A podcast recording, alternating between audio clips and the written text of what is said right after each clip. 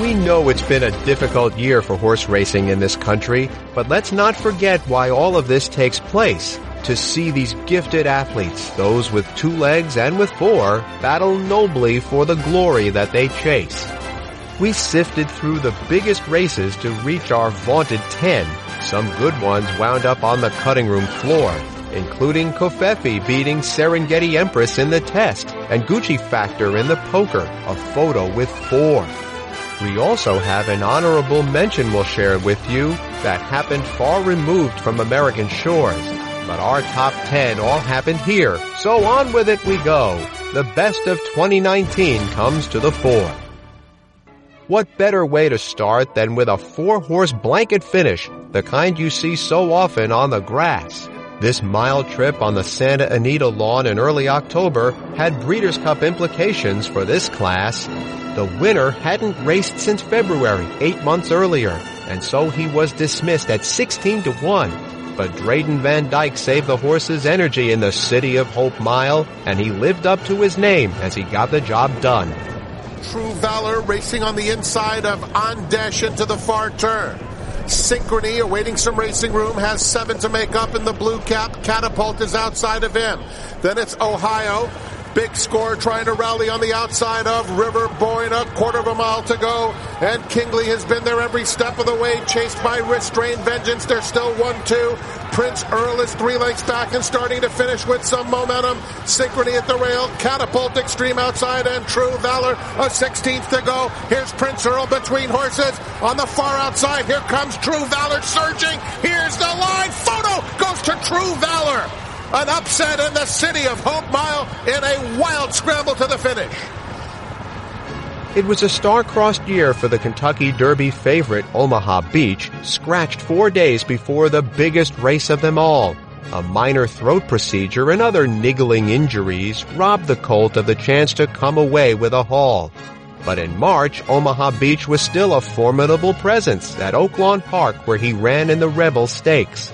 Awaiting him was the two-year-old champ game winner. It's race nine. Which of the two would show us what it takes? Omaha Beach makes his move. Omaha Beach, a length in front of Market King. Then comes Game Winner, and here comes Game Winner up after Omaha Beach. These two go to the quarter pole, one, two. Omaha Beach, three quarters of a length from Game Winner, who is pushed along now by Joel Rosario. Here's Captain Von Trapp running a good race. He's up into third. They run to the top of the stretch. Omaha Beach is in front. He has a two length lead on Game Winner, who has to go right now. Omaha Beach past mid stretch. Now a length and a half. Game winner trying to gun him down on the money, and Rosario says it's game time. Here's game time outside Omaha Beach. Game winner Omaha Beach right together in Omaha Beach. I think he turned him away. Omaha Beach did win again after all his many injuries in October, taking the Santa Anita Sprint. But the competition in the Breeders' Cup was just too much off one race. Omaha Beach's brilliance came only in short glints. We tend to forget in the wake of Santa Anita's publicized problems how many super races they staged this year. One of them, the Yellow Ribbon, is our race number eight. Another blanket finish happens here. Into the turn they go in the Yellow Ribbon. They chasing Storm the Hill. Valedictorian is in second. Basilica in the gold on the outside. Bow Recall sits between runners in a little tight. Bow Recall dropped back, as did Lamuna. Elise's World tries to get involved on the far side. Top of the lane in the yellow ribbon and Storm the Hill goes on. Storm the Hill is still the leader as they swing for home. On the inside, Bow Recall. The Basilica starting to trouble in the in the white blinkers on the outside. Storm the Hill, the leader. Basilica coming home game lead. Bow Recall down at the rail. Storm the Hill, Bow Recall, Basilica. Whoa, Barber the nose. Storm the Hill, Bow Recall. Couldn't split those two. The winner number one, Bow Recall. There's very little doubt that Chad Brown trainee Bricks and Mortar will be named 2019's Horse of the Year. A perfect six for six, including five grade one wins, and rarely did he give his backers fear. But there was one time in 2019 that Bricks and Mortar was hooked in a tight one, and it's our seventh rated race.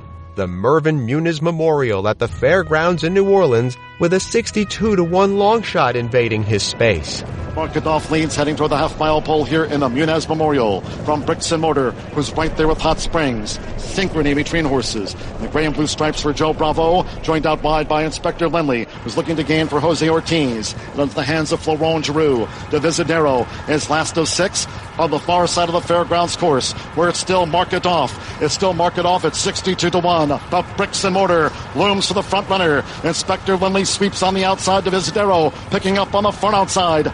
Sequencing toward the inside along with Hot Springs. It's Markitoff coming down to the final furlong. Bricks and mortar now charging hard. They come past the 16th, and it's bricks and mortar. And Markitoff is not going down without a fight. It's Markitoff. Mark Godoff and bricks and mortar.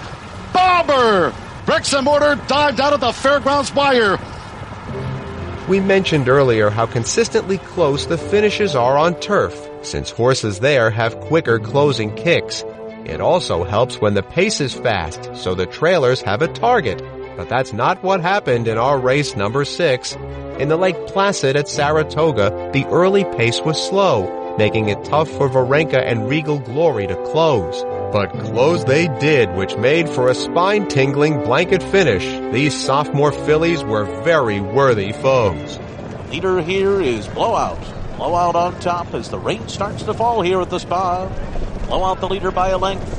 Amandrea on the outside is still second. Then comes Val to recover on the inside, followed by Regal Glory. Varenka is fifth, but she's closing now. She's four lengths off the lead, and here she comes. Gonna switch to the far outside. They're into the stretch. Blowout, Amandrea.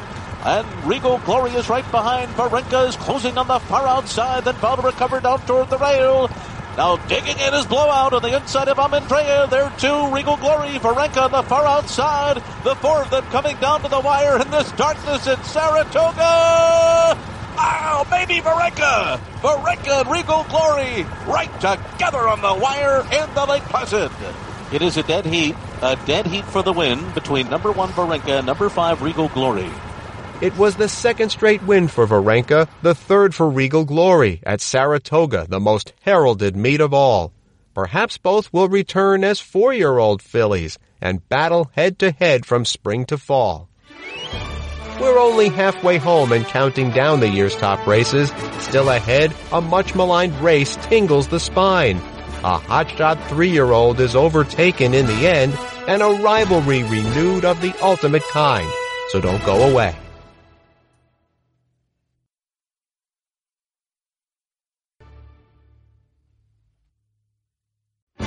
We're counting down the races of the year for 2019, but before we return there, a bonus for you.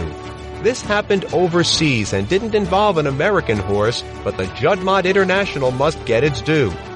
Crystal Ocean had won the Prince of Wales at Royal Ascot, then battled Enable hard in the King George.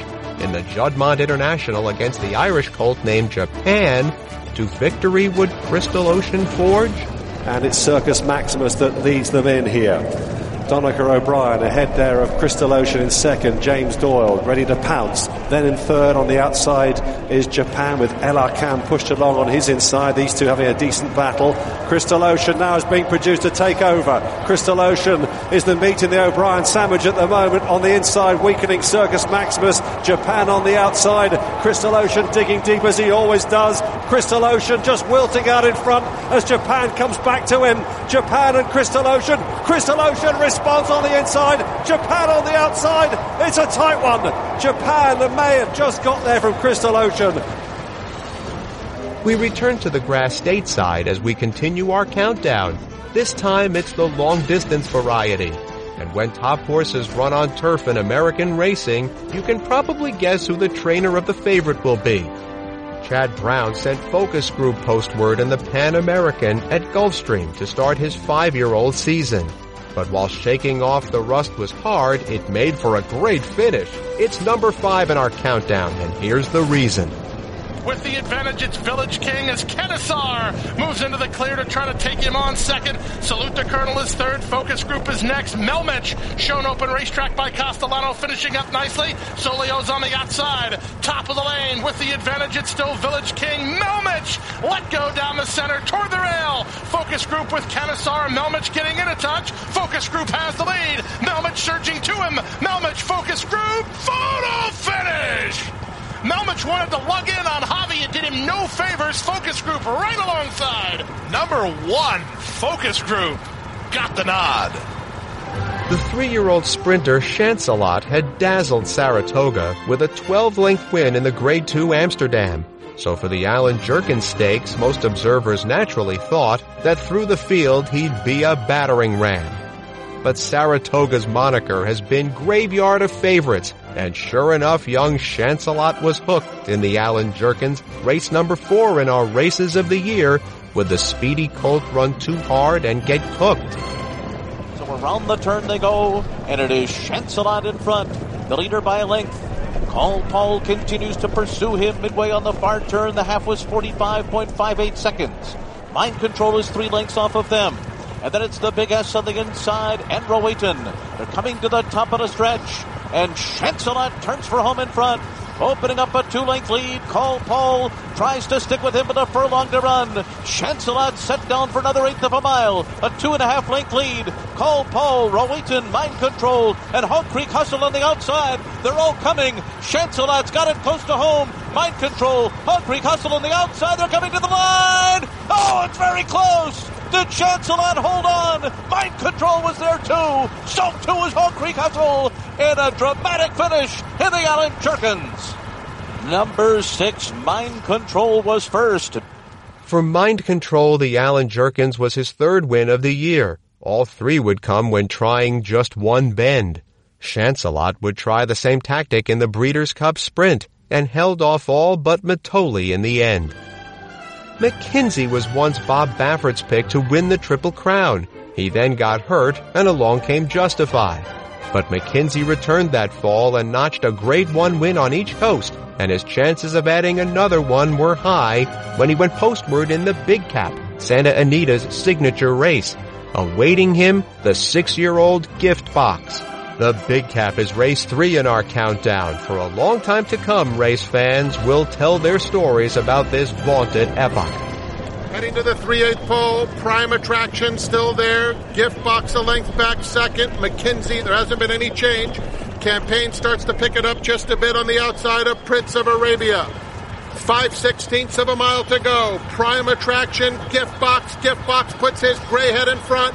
McKinzie makes his move on the outside, taking second.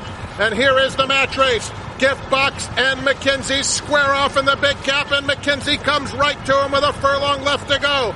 It's Gift Box and McKinzie in a showdown. McKinzie or Gift Box, nose and nose. Neither one giving an edge. McKinzie, Gift Box, Gift Box, or McKinzie, Gift Box.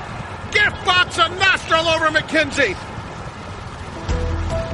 Raymond Mamone is 86, been in racing 42 years, but never had experienced great success.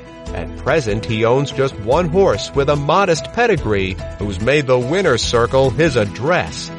Imperial Hint had won six graded stakes entering this fall, including the Vosburg the previous year. Both man and horse had come from modest means to reach the zenith, the kind of story to make you stand and cheer. In the 2019 Vosburg, Imperial Hint had a worthy challenge from a horse who'd won a Grade 1 two years ago. You wouldn't expect the Vosburg to be number two in our countdown, but that just shows what us racing journalists know. Around the far turn, Imperial Hint the leader. Firenze Fire sits two lengths behind him as they make their way toward the top of the stretch. It's a long way back to Brown Buckeye and American Power. As they turn for home here, the half mile goes up in 44.65 seconds. And they're into the stretch, and Javier Castellano and Imperial Hint have a foe in Firenze Fire and Irad Ortiz. And these two hook up at the eighth pole, and Firenze Fire has taken the lead. Imperial Hint will try to battle back on the inside. Can he do it? Firenze Fire, Imperial Hint's coming back. These two coming down to the line. Very close. Did Imperial Hint come back? Oh, he's got so much heart. Firenze Fire was right with him on the wire. Number four, Imperial Hint was first. Imperial Hint would start five times this year, two wins, three thirds, but those two wins were grade ones. He now has four. Firenze Fire would start nine times, three wins, though none were graded. Will he return in 2020 for more? But that brings us to our race of the year, a rivalry renewed between two of the greatest females in the land. Midnight Bisou from the west and Elate, her eastern rival, throwing it down in the Saratoga sand. Elate had run this race last year, the personal ensign, against Abel Tasman, a roughly run affair, where Abel Tasman all but ran Elate right through the rail, yet the result stood, Abel Tasman by a hair.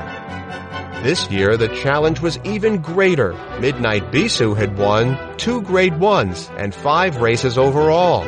She'd beaten Elate twice, but the latter entered off two wins. It's the personal ensign. Larry Collmus has the call. Uh, Elate and Jose Ortiz sit third on the backstretch here. They're two and a half lengths off the lead. Midnight Bisou is just alongside of Golden Award at the back of the pack. They're inside the half mile pole.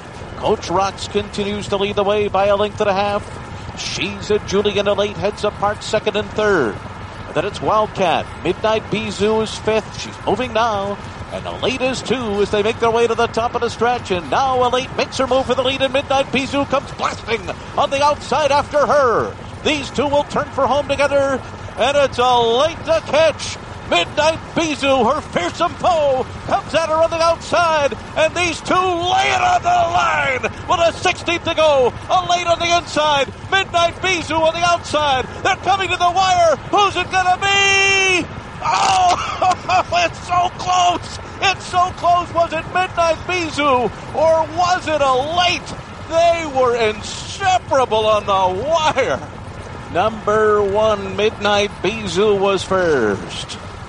Midnight Bisou and Elate would upstage Travers Day with a race so good that you shake your head and laugh. Midnight Bisou would take the Beldame, but then be overtaken by Blue Prize in the Breeders' Cup Distaff. Elate would finish second in the Spinster, before which Bill Mott considered the Breeders' Cup Classic against the boys. But Elate would come in fourth in the Distaff against her female peers, belying how she ran with grace and poise. So that's our countdown for this year. Did you agree with our rankings? Is there a race you think you should have heard? Feel free to drop us a line and let us know how well we did. Perhaps you felt our countdown was absurd. But for all the trouble seen this year in the racing industry, these great battles are what it's all about. We'll see you back same time next year to Countdown 2020 with more great races. Of that, I have no doubt.